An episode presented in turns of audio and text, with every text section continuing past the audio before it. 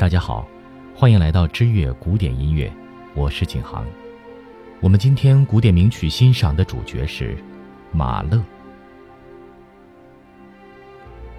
古斯塔夫·马勒的时代是瓦格纳的新浪漫主义与勃拉姆斯的新古典主义对立的时代。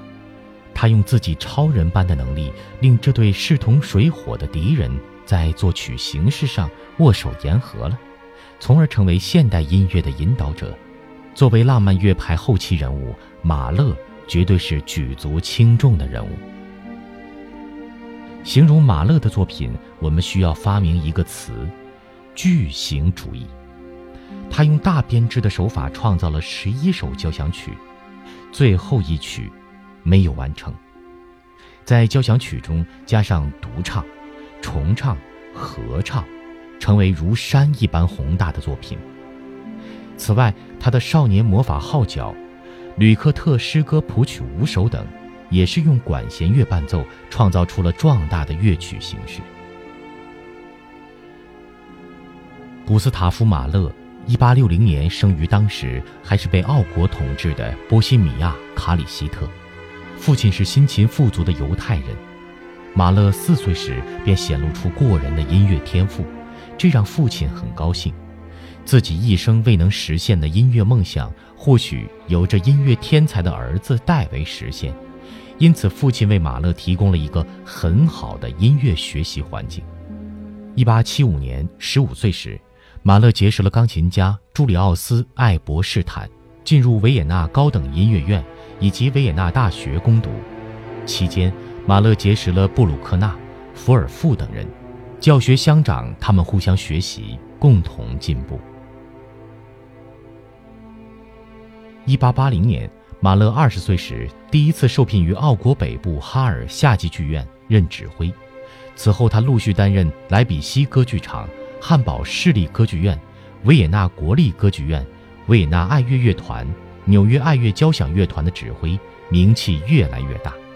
指挥家布鲁诺·瓦尔特深受马勒的影响，可以说终身追随马勒的脚步。一九一一年五月十八日，马勒因链球菌感染病逝于维也纳，享年五十五岁。他留下了未完成的第十号交响曲。马勒葬于维也纳格林青墓园。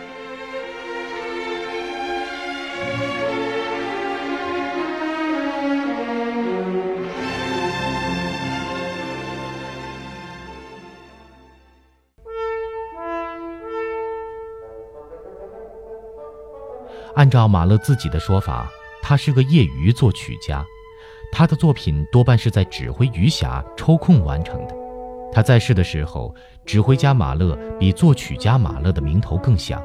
一八九五年，三十五岁的马勒在莱比锡指挥门德尔松的清唱剧《圣保罗》，获得巨大成功，被聘为布拉格歌剧院指挥。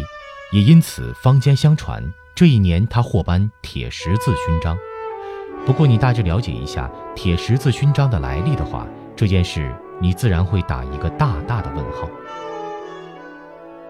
马勒的著名作品有主要交响曲十一首，D 大调第一交响曲《巨人》或《泰坦》，1884年到1888年；C 小调第二交响曲《复活》，1887年到1894年；D 小调第三交响曲，1893年到1896年。；G 大调第四交响曲，1899年到1901年。升 C 小调第五交响曲，一九零一年到一九零二年。；A 小调第六交响曲悲剧，一九零三年到一九零五年。；E 小调第七交响曲夜曲，一九零四年到一九零六年；降 E 大调第八交响曲千人，一九零六年到一九零七年；A 小调大地之歌交响曲，一九零七年到一九零九年。D 大调第九交响曲，一九零九年到一九一零年；升 F 大调第十交响曲，一九一一未完成。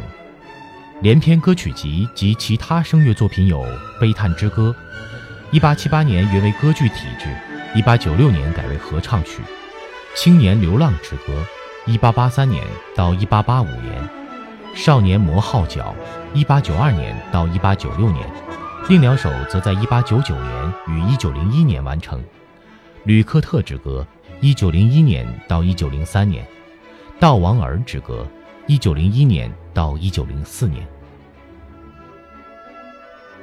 马勒是19世纪末20世纪初奥地利交响曲世界的重要作曲家，尤其是他的后期作品，反映了19世纪末叶资产阶级艺术家乌托邦理想的破灭，以及人道主义世界观的崩塌。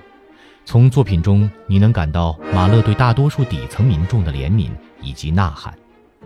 在追随者们的眼中，马勒俨然就是自己生命中的海顿。